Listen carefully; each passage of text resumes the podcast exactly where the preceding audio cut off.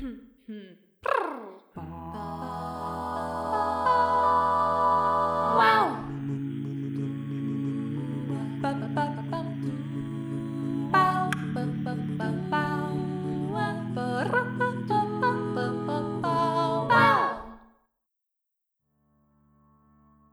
Gergő, hogy vagy? Mi újság? Szia Tündi, hát jó így visszatérni a Igen. podcasthoz.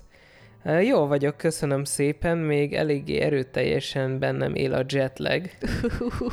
Ugye nem annyira rég tértem vissza az USA-ból. Ez és egy borzasztó dolog. Hát minden esetre eléggé érdekes. Az első estéken nem bírtam végig aludni az éjszakát, most meg felkelni nem megy. Úgyhogy érdekes kis élmény, de, de azért úgy veszem észre, hogy egyre jobb és egyre jobban működik. Mi a helyzet veled, te hogy vagy? Hogy telt eddig a nyarad az elmúlt két hétben? Nagyon jól, tehát most meg csak még annyit mondok, hogy így rád nézek, és látszik, hogy így nem tudom, igen, a, fáradtság, a jetleget. Én utáltam, ugye én is megjártam Amerikának a nyugati partját egy, egy néhány éve. Azt hiszem, akkor az ugye nekünk London és San Francisco között 8 óra eltérés, ott neked 9 óra, nem? Los Angeles Bizony. és Berlin között. Az még több, de borzasztó, én, én utáltam, én teljesen széjjel voltam esve a jetlagtől, nem is az alvás kérdése volt az, hanem így minden testi funkcióm széjjel zilálódva. Ugye ez csak egy ilyen rövid apróság, hogy a cirkadián ritmus, a napi ritmusunk úgy működik, hogy van egy belső központi óránk, és ahhoz képest vannak ilyen perifériás órák, a más különböző mindenfajta folyamatainknak a, a napi napi ritmusa, és az úgy széjjel volt esve, tehát így éreztem, hogy így a mindenfajta más funkcióim különböző ritmusokon, különböző időpontokban működnek, mint kéne, de igen, kb. egy, egy hét alatt úgy nagyjából túl lehet jutni rajta. Szóval, ja, amit ahogy hallatszik a hangomban, én így föl vagyok lendülve, egészen jó hangulatban vagyok. Nagyon jó volt a, a nyaralásunk a Lake Districtben, itt Angliának az északi részén, ilyen tóvidék. Az egyébként szerintem Angliában most ö, kedvenc vidékünk lesz, mert ugye hegyes, tényleg szép tavas, Hát annyi volt a baj persze, hogy a végére jött a kánikula, szóval itt sem úsztuk meg a szélsőséges időjárási jelenségeket és eseményeket, és hát annyira meleg lett a végére, hogy konkrétan kimentünk a tengerpartra, ugye az óceánpartra ott a, a nyugati oldalán Angliának, és simán egyik nap fürödtünk az óceánban, olyan kellemes idő volt. Persze hideg volt, mint a fene, de az rendkívül jól esett abban az állapotban.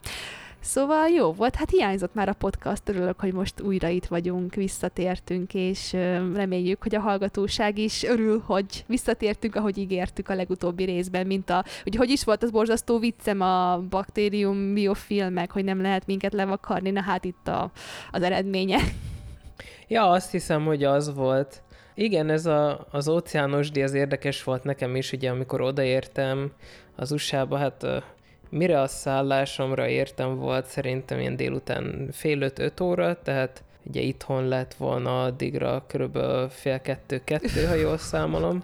De hát nem akartam aludni, mert azt, azt ilyenkor nem szabad, meg kell várni az estét, plusz egy volt kollégám is pont aznap érkezett, amikor én Úgyhogy addig kimentem a, az óceánpartra, ha már ugye a település, ahol voltam, Long Beach, vagy ugye hosszú part, um, és tényleg hosszú, tehát van vagy 12-3 kilométer az egész wow. uh, partszakasz, ami, ami ténylegesen ki van alakítva fürdőzésre. Minden esetre kimentem, és hát azért jócskán meleg volt, hozzá kell tegyem, tehát végig uh, ilyen, tehát eleve száraz meleg volt, amit én jobban bírok, mint a, a párás meleg, de azért Igen. 30 fok fölött volt végig, és rendkívül égetett a nap. Uff. És akkor belegázoltam így lábújig a, a vízbe, és hát azért nyilvánvaló a csendes óceán is ilyen 18-19 fokos volt, úgyhogy megköszöntem a hozzájárulást, és visszafordultam. Um, úgyhogy fürdés nem volt, de azért volt sok jó élmény, hát nyilvánvaló konferencia miatt mentem, de azért a hétvégét azt uh, még a konferencia előtt el tudtam tölteni más tevékenységekkel is. A, ugye elmentem a a Hollywood a hírességek sétányára, aztán a, a Warner Bros. stúdiónak a, a stúdió túrájára, ahol nyilvánvaló meglátogathattam a jó barátoknak a szettjét, az agymenőknek a szettjét, úgyhogy ezek azért nagy élmények voltak. Plusz hát ugye felmentem a, a Griffith Observatóriumhoz, hiszen az kötelező természettudósnak oda felmenni. A, az USA-ban ugye az egyik legfontosabb obszervatórium, ott van rögtön a, a Hollywood felirat mellett. Wow. Meg hát ami még számomra nagyon-nagyon érdekes volt, az a Getty Múzeum, amit egy, hát annó egy rendkívül gazdag milliárdos, dollármilliárdos magánember alkotott meg, és szerintem az európai művészetnek a legszebb példányai közül rengeteg ott van. Én nagyon Aha. meg voltam lepődve, hogy milyen szépek voltak a művek. Úgyhogy ez volt a kulturális része, de hát ugye, amit mondtam, főleg munka miatt mentem oda, úgyhogy azért a nap nagy részét azt egy jó légkondicionált, rendkívül hideg kongresszusi központban töltöttem. Aha. Hát az jó, azt úgy lehet elviselni. Hát nem, tehát hogy ez, ez olyan szinten, és szerintem 20 Celsius fok alatt volt bent. Uh. Tehát minden, mindenki panaszkodott, hogy itt borzasztó hideg van, de meg pulóverben ültünk. Igen, azt úgy hallottam, hogy valahogy Amerikában ez van, hogy így már túlhűtenek mindent erre. Párom is annó panaszkodott, meg mások is, hogy öm, már annyira hideg tud lenni benne. Az sem jó, nem tudom, hogy miért nem lehet néhány fokkal följebb. Tehát öm, Érdekes. Hát igen, az időjárás nagyon sok mindent befolyásol, és hát ugye itt vagyunk egy rendkívül forró nyáron, ugye most mi mind a ketten Gergővel különböző országokban ücsörgünk, és nem Magyarországon, tehát tartjuk bőven a kapcsolatot a családtagjainkkal, ismerőseinkkel. Ugye most is például beszéltünk nemrég egyik családtaggal, és így láttam, hogy így olvat le a, az a minimális ruha, ami rajtuk van. Szóval, hát így forró, nagyon durva, szélsőséges teljesen forró nyárról beszélünk, ugye az országban nagyon sok helyen probléma is így a szárasság, különböző vizek kiszáradása, és hát ugye ez akkor fölvet néhány érdekes, tudományos kérdést, nem meglepő módon, amiről úgy gondoltuk, hogy érdemes egy kicsikét beszélgetni. És akkor ez is lett a mai epizódnak a lényege, így gondoltuk, hogy ezzel csobbanunk vissza a nyári um, témák sorába, hogy ugye mikről is beszélünk, amikor szélsőséges, éghajlati vagy időjárási eseményekről beszélünk. Ugye abban a világban, amit tudományosan tudjuk, hogy egy melegedő világról van szó a globális felmelegedés miatt. Na hát ez a mai témánk akkor. Igen, és rögtön fel is vetette kettő nagyon fontos definíciót, ugye az éghajlatot és az időjárást, hiszen a kettő az abszolút nem egy és ugyanaz. Ugyanis még az időjárás az egy konkrét esemény, például egy forró nap, vagy egy vihar, amely néhány óra, nap vagy hét alatt következik be, és ez ugye naponta változhat. Eközben az éghajlat maga az az időjárás sok éven át tartó mintázata, olyan dolgokat foglal magába, mint a felhők, a hőmérséklet, a szél, a páratartalom, hó, eső, bármi, amit oda bele szeretnél pakolni, és ez olyan, mint az időjárás, viszont nagyon hosszú időn keresztül megfigyelve és ténylegesen a mintázatait tekintve és ugye az, hogy mennyire komplex ez, és milyen rendkívül nehéz jóslásokat hozni azzal kapcsolatban, hogy milyen is az adott napi időjárás akár, ugye ezért most 2021-ben Nobel-díjat adtak fizikából, ugye a, a kaotikus és a szinte random, a kvázi random folyamatoknak a mintázatának leírásáért, főleg a klíma az éghajlat változásával kapcsolatban. Igen. És hát ugye azzal, hogy egyre inkább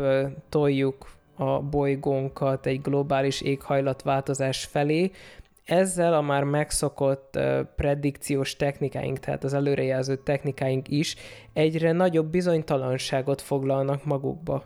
Igen, abszolút, és én most azért is vagyok még érdekelt ebben a témában, témakörben jobban, csak mert vannak a baráti körömben meteorológusok, van egy professzorasszony például, aki hidrológia, ilyesmivel foglalkozik, és sokszor beszélt arról, hogy ő például áradásokat jelez előre, és arra készítenek modelleket, hogy tehát, hogy hogyan jósoljanak meg nagy esőzéseket, viharokat, egyebeket, amik aztán áradásokat okozhatnak különböző helyeken, és hogy mennyire nehéz, és hogy ugye milyen félreértés van, illetve ugye ezt most mondom, hogy például akik YouTube-on nézik, hallgatják ezt az adást, biztos vagyok benne, hogy látni fogják a videó alatt, hogy a YouTube rá fog rakni egy ilyen content figyelmeztetést, mert ugye klímaváltozás, éghajlattal kapcsolatos témáról beszélünk, és ezek a nagyobb platformok, ha mennyire sikerül, amennyire igyekeznek, próbálnak azért ugye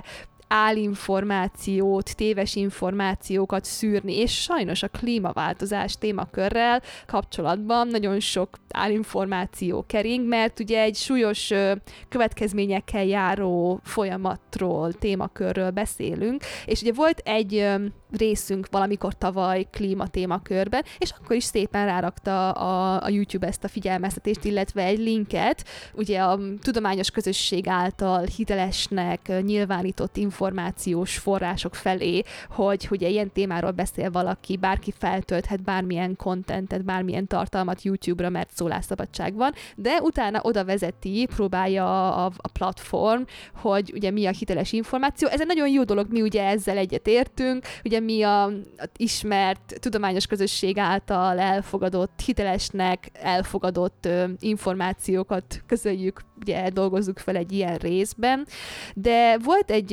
nem tudom pontosan, nem is fogom idézni direkt szó szerint, vagy hogy direkt név szerint, hogy milyen más podcastok és egyéb tartalmak. Voltak olyan esetek, amikor ugye valaki például arról beszélt, nem szakértő, hogy ezek a klímaváltozással kapcsolatos előrejelzések és modellek, ezek mennyire alapvetően pontatlanok, mert annyira nehéz, vagy annyira lehetetlen ezt megjósolni a kaotikus rendszerek és ilyesmik miatt, hogy már egy hét előrejelzés után teljesen száz százalék bizonytalanságban vagyunk, akkor mégis hogyan akarunk mi előrejelzéseket tenni 30 évre például, de nem erről van szó, mert összekeverte az illető az időjárás változás és az éghajlat, vagy ugye klíma fogalmait.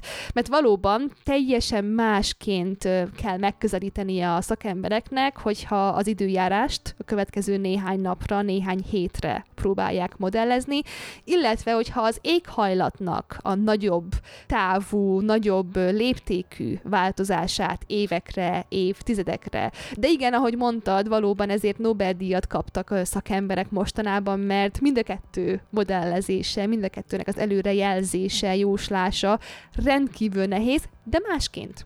Ez az érdekes. Igen, tehát ezek azért teljesen más időskálák is, ezt nagyon jól be is mutattad szerintem, hogy még az időjárás az ugye napról napra változik az éghajlat esetében, ahhoz, hogy ténylegesen tudjunk információt nyújtani, ahhoz nem elég egy-két évvel előre figyelni, hiszen maga az éghajlat is ugye jelenleg folyamatosan változik globálisan, tehát sok-sok évre visszamenőleg kell figyelni, hogy hogyan változik, és milyen rendszerességgel és milyen mennyiségben változnak bizonyos dolgok, ahhoz, hogy a következő néhány évre tudjunk erőteljes előrejelzést adni.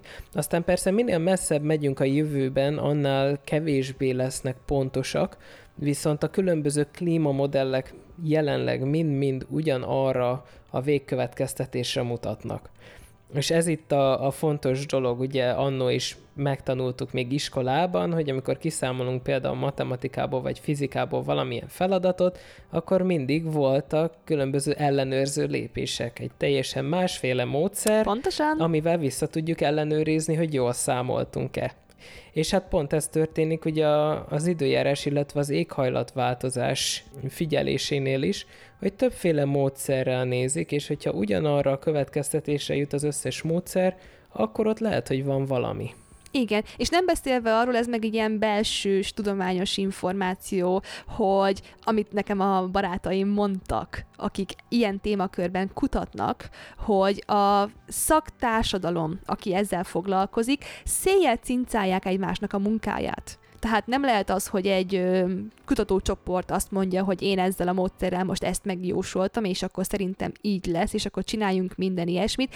Ha tényleg azt akarják, hogy oda kerüljön ki az információ a hiteles, elfogadott, ugye peer review-n átment publikációs folyamaton, akkor széjjel szedik egymást. Tehát ténylegesen ott annyira széjjel cincálják a cikkeiket, hogy na akkor ténylegesen minden legyen megindokolva, masszívan lefektetve, az egy komoly munka legyen, mert különben nem megy át a publikációs folyamaton. Hát persze, de hát ezt nyilván megbeszéltük már, meg tudjuk, hogy azért amit így az alapkutatásról bemutatnak általában a nagy közönség felé, annál azért sokkal erőteljesebb ellenőrző pontok vannak benne. Igen, de itt ebben a tématerületben azt beszéltük, ahogy így több különböző területen dolgozó kollégákkal ötleteltünk és egyeztettük, hogy kinek hogy zajlik a publikációs folyamat. Hát nekik, ahogy én kivettem, ahhoz képest, hogy az én publikációs folyamataim hogyan zajlottak a múltban, ez extrém, extrém durván szétcincálós. Hát persze, azért nyilván, hogyha belegondolsz, te esetedben valamit publikálsz, arra épül valami másik kutatás, aztán kiderül, hogy nem volt igazad, azért nem lesz attól mondjuk drágább a pacal, vagy ilyesmi, de, de azért, hogyha az éghajlat változással kapcsolatban valaki tesz egy nagyon elhamarkodott és nem rendesen megalapozott kijelentést, annak azért bizony a gazdaságra és az emberek mindennapi életére is lehet hatása. Nem beszélve arról, hogyha aztán valaki esetleg erre támaszkodik, és aztán az az adott előrejelzés vagy kijelentés mégsem válik be, akkor a tudós társadalmat tudja elhitelteleníteni. Igen. És ugye nagyon fontos az, hogy, hogy miért is érdekel minket ez, tehát a szélsőséges éghajlat és időjárási eseményeket általában szokatlan és ritka eseményekként szoktuk meghatározni. Ezek olyan intenzívek vagy rendhagyóak, hogy külön említést érdemelnek, hogy ilyenek a hőhullámok, a szélsőséges esőzések, áradások, viharok, zivatarok, tájfunok, hurrikánok, tornádok, az összes ilyen mindenféle, és ugye hát jelenleg a, a nagy szárasság is, amiből aztán következnek az erdőtüzek, ezek mind olyan események, amiért nagyon fontos foglalkozni ezekkel az előrejelzésekkel, de egy dolgot nagyon fontos észbevésni, és az, hogy az összes előrejelzésnek van egy százalékos valószínűsége. Igen, abszolút, és ugye attól függ minden, hogy ezen dolgozik rengeteg szakember, hogy a modelleket, az előrejelzéseket folyton, folyton, folyton fejleszteni, hogy minél nagyobb valószínűséggel tudjuk azt mondani, hogy egy esemény bekövetkezik, vagy nem következik be. Ugye ilyen előrejelzéses podcast részünk szerintem a vulkánkitörésekkel kapcsolatban volt valamikor Igen. az évben, amikor egy-két ilyen fogalmat megbeszéltünk, hogy ugye tényleg előre jósolsz valamit, hogy igen, nem, vagy inkább valószínűség alapon az a, az a reálisabb, az, ami hatékonyabb, hogy tényleg mekkora valószínűséggel látjuk azt, hogy ez, ez tényleg be fog következni. És tényleg azért beszélünk ilyen eseményekről, hogy szélsőséges időjárási események, mert ugye időjárási esemény, tehát ugye ilyen rövid távon bekövetkező folyamatról van szó, de az éghajlat változása az előidézheti azt, hogy például ilyesfajta események egyre gyakrabban és egyre intenzívebben következzenek be. Tehát például Nagy-Britannia ezen a nyáron 40 Celsius fokos kánikulát tapasztalt, amit így három napon keresztül majd belehaltam. Én is, de túléltük, de itt az országnak egy jelentős része. Nagy-Britanniáról beszélünk, amiről mindenki ugye úgy tudja, vagy az a, azok a fajta ilyen közhelyek és képek élhetnek a fejünkben, hogy itt folyton esik az eső, pocsék időjárás. Én így jöttem ki Angliába, hogy fú, mennyire borzasztó lesz itt majd valahogy, nem tudom, egy rövid időt kibírunk.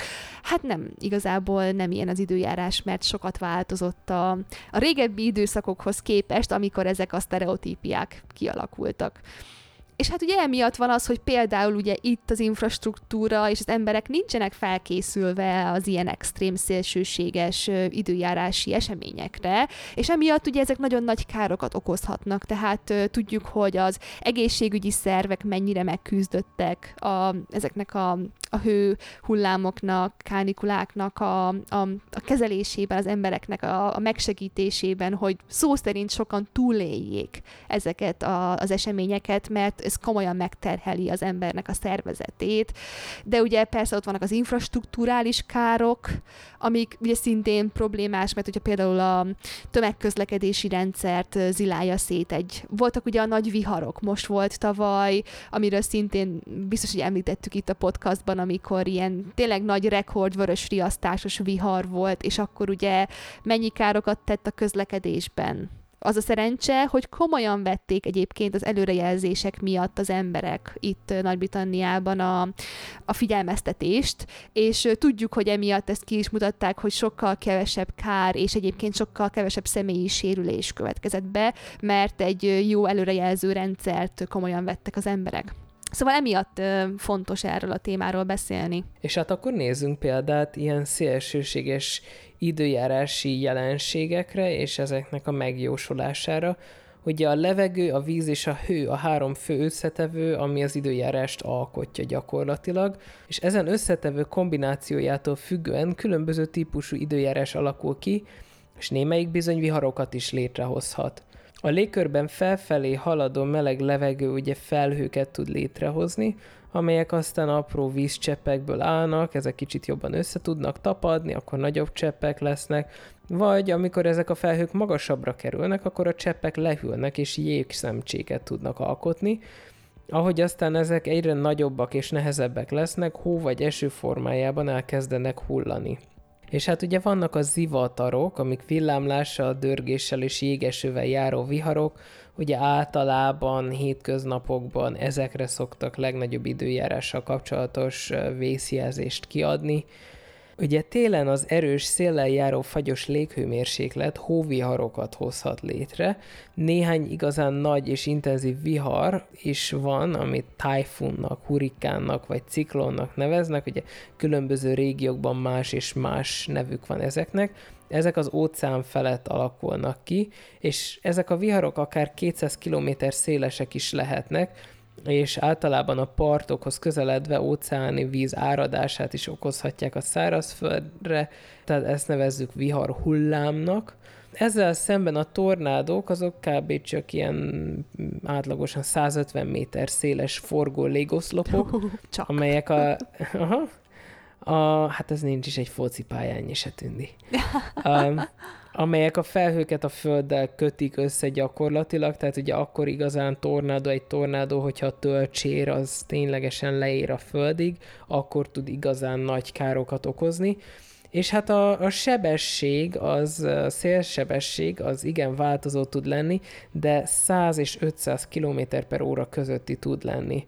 Tehát jóval gyorsabb, mint egy autó ugye? És egyes viharok meglehetősen ritkák, és csak nagyon különleges körülmények között alakulnak ki, viszont a Föld éghajlatának felmelegedésével az előrejelzések szerint a viharok gyakrabban fordulnak majd elő, és erősebbek is lesznek.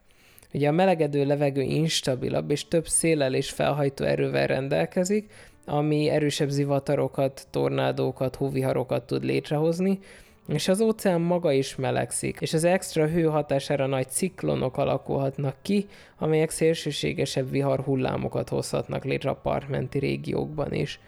És ugye megfigyeltük már az elmúlt években, hogy, hogy bizony elő, előfordult az, hogy valahol megakadt az előrejelzési folyamat, általában az előrejelzést végző kutatók és az intézkedést meghozó szervek között. Igen. Ilyen volt ugye az idei évben, és azt hiszem, hogy nem, ez a tavalyi év vége felé volt, itt Németország északi részén a nagy áradások. Igen. Tehát ott is, ha jól emlékszem, az történt, hogy az előrejelzés megvolt, csak nem volt igazán figyelembe véve. Pont ez volt, és így pont rengeteget hallottam erről a meteorológus, hidrológus barátomtól, hogy mennyire sok negatív visszajelzést kaptak ők, illetve hogy a publikum sajnos milyen hevességgel reagált a tudósok felé, mert ugye egy egyetemi professzornak például az e-mail címe az, az publikus az egyetemnek a weboldalán. Igen. És hogy sajnálatos módon tényleg bárki megteheti azt, hogy veszi az e-mail címet a weboldalról, és küld egy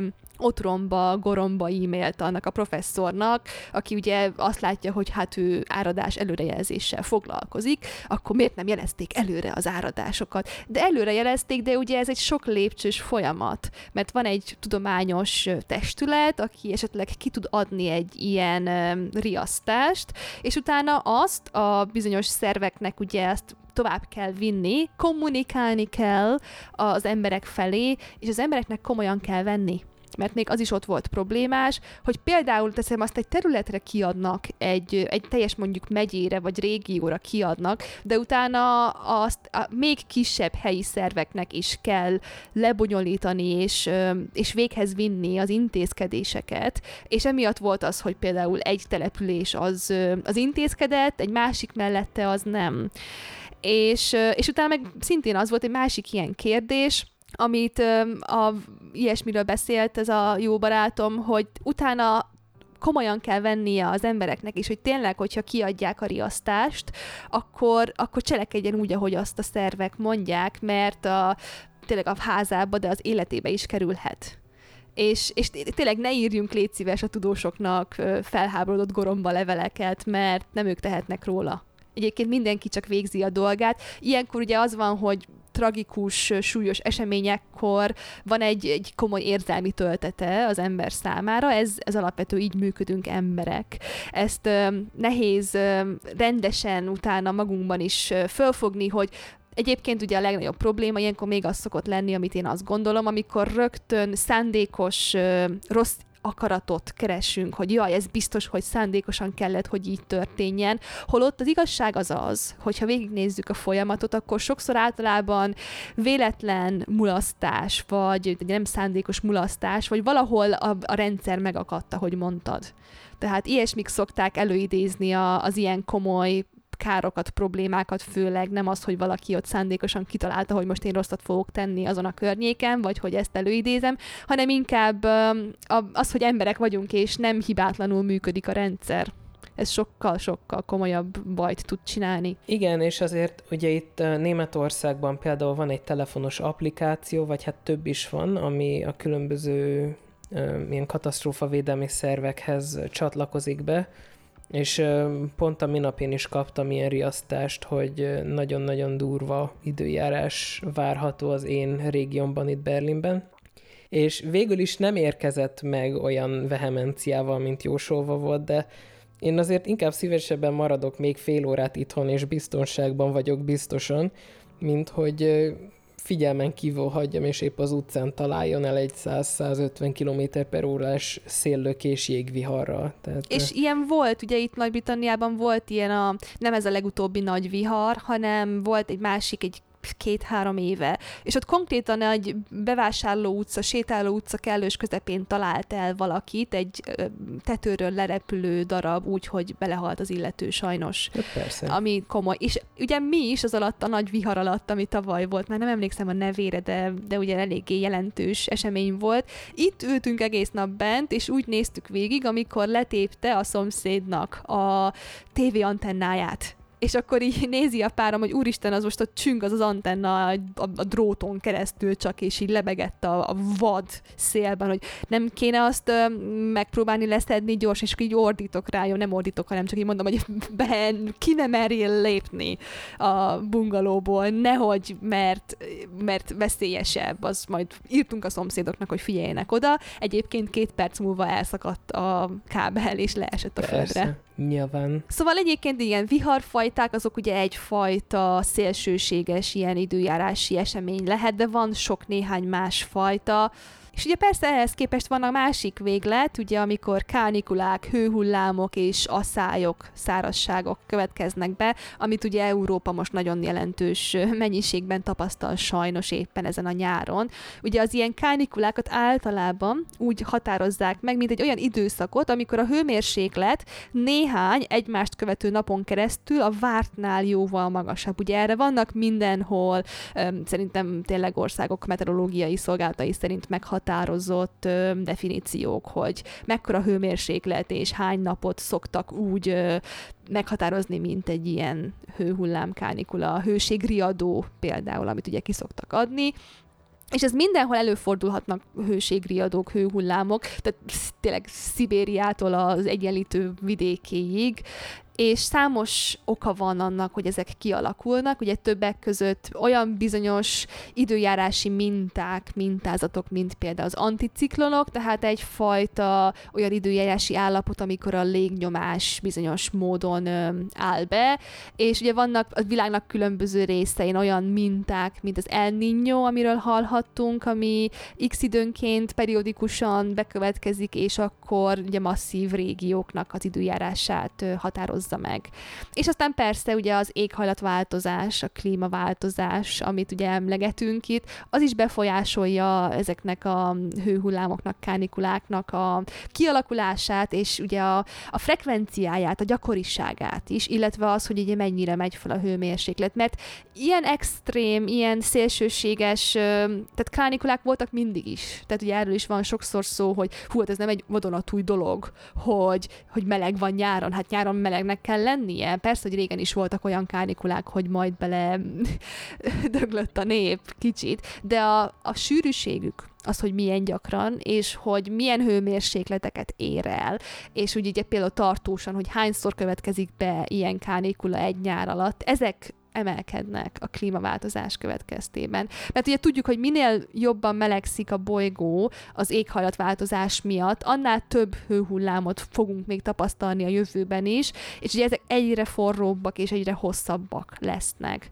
Tehát például az utóbbi éveknek ilyen durva hőhullámaihoz hasonló, vagy még annál is durvább hőhullámoknak a bekövetkezésének a valószínűsége a következő években, évtizedekben az éghajlatváltozás miatt azt jósolják bizonyos modellek, hogy akár százszor nagyobb eséllyel fognak bekövetkezni. Igen, és hát ugye ennek van a másik aspektusa, az asszályok, amik akkor fordulnak elő, amikor néhány hónapos vagy hosszabb időszakon keresztül alacsony a vízkészlet, és bár ezek különböző időintervallumokban, különböző okok miatt fordulnak elő, eléggé erőteljesen összefüggenek a hőhullámokkal olyan tekintetben, hogy asszály idején jóval nagyobb valószínűséggel tapasztalunk hőhullámot is, mivel maga a szárazság elősegíti a melegebb hőmérsékletet. Ugye nincs meg az a lehetőség sem, hogy esőzéssel egy kicsit visszahűtjük a talajmenti hőmérsékletet például, hiszen tudjuk, hogy a párolgás az ugye csökkenti a hőmérsékletet, mert hogy energiát nyel el.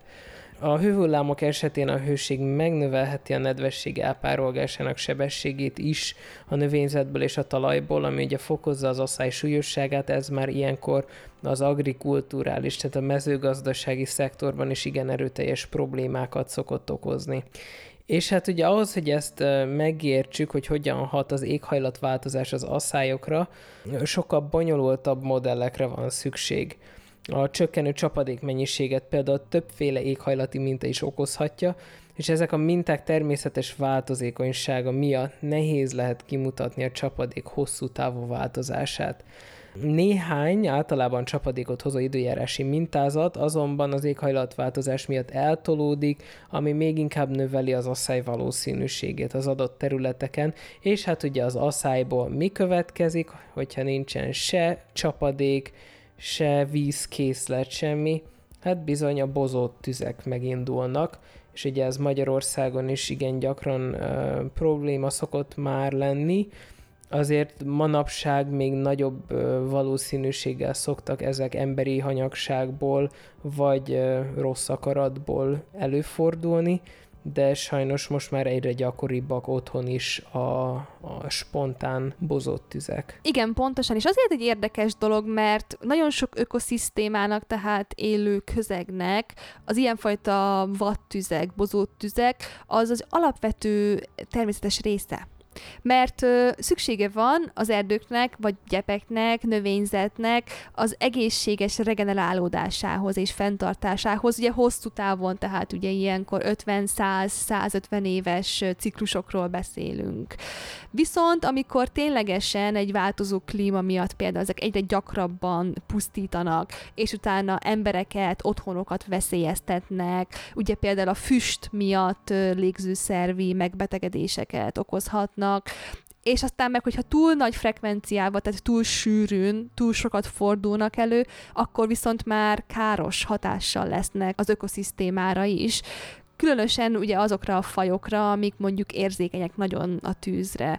És ugye ezt tényleg láthattuk, ahogy mondod Magyarországon is, de ugye például Európa más részeiről voltak a hírekben, ugye nem olyan rég, hogy katasztrofális erdőtüzek, bozót tüzek pusztítottak, és ez mind ugye összefügg, ahogy érthetjük ezekből a, a kis ilyen pillanatképekből, hogy ugye az egész kontinensünkre jellemző időjárási és éghajlati struktúrákról, összefüggésekről beszélünk, és ezek mind összefüggenek, és mind egy nagyobb képnek a, a kis részei. Ez így van. Tehát, ahogy ezt eddig is beharangoztuk, azért az időjárás és az éghajlat megfelelő meghatározás és előrejelzése az egyik leg komplexebb feladat, amit el lehet képzelni a természettudományon belül szerintem. Igen, abszolút. És akkor még nem beszélünk, nem beszéltünk itt ugye a, a matematikai oldaláról, ami meg másik rendkívül érdekes. Most ugye én a, a PhD diszertációm írása miatt ástam bele egy kicsikét magamat a káosz elméletbe, illetve még fogom jobban, hogy ugye mit is jelent az, hogy kaotikus rendszerek tudományos értelemben. Lehet, hogy erről kéne csinálni majd egy epizódot, csak egy rendkívül összetett Miért? Témakörről van szó. Mert ugye amikor azt mondjuk hétköznapi beszédben, hogy káosz, valami kaotikus, akkor nem egészen azt értjük alatta, mint amit a, a tudományos értelembe vévet káosz, meg az, hogy mi az, hogy determinisztikus káosz, amikor valamit igazából természeti törvények határoznak meg, és mégsem tudjuk megjósolni a kimenetelét. Szóval rendkívül érdekes, és az ilyesmi, tehát az időjárás előrejelzése például, azok kaotikus rendszerek. Pont emiatt egyébként néztem erről egy YouTube videót, amit a témazetőm küldött nekem, hogy na, nézd meg ezt a videót, ez egy érdekes levezetése, vagy érdekes bemutatása a káosznak, mert ugye én a saját kísérleteimben találtam valószínűleg káoszt. És hát igen, érdekes, hogy pont az időjárásnak a tanulmányozásából is tudott ennek a tématerületnek, a káosz elméletnek a fejlődése jobban kibontakozni, mert pont azt látták, hogy fú, ezt, ezt nem lehet szinte megjósolni, de lehet előre modellezni, és vannak nagyon jó módszereink, és ezen dolgozik egy nagyon-nagyon jelentős tudományos közösség, hogy minél jobban, minél pontosabbá tegyék az előrejelzést. Szóval le kalappal nekik, én mindig így, amikor nekem tényleg a baráti köröm közvetlenül beszél arról, hogy napi szinten mit tesz azért, akkor, akkor én csak azt mondom, hogy wow. Így van, így van, ezzel csak egyetérteni tudok. Hát azt hiszem, hogy a mai részünknek a végére értünk. Nagyon szépen köszönjük, hogy velünk tartottatok, és hogyha van bármilyen kérésetek, kérdésetek, kommentetek, akkor azt nagyon sok szeretettel várjuk akár a Facebookon, YouTube csatornánkon, vagy e-mailben a jukasóra.tudománybaokokacgmail.com e-mail címen, és várunk titeket szeretettel a jövő héten is. Abszolút! Sziasztok! Sziasztok! Sziasztok.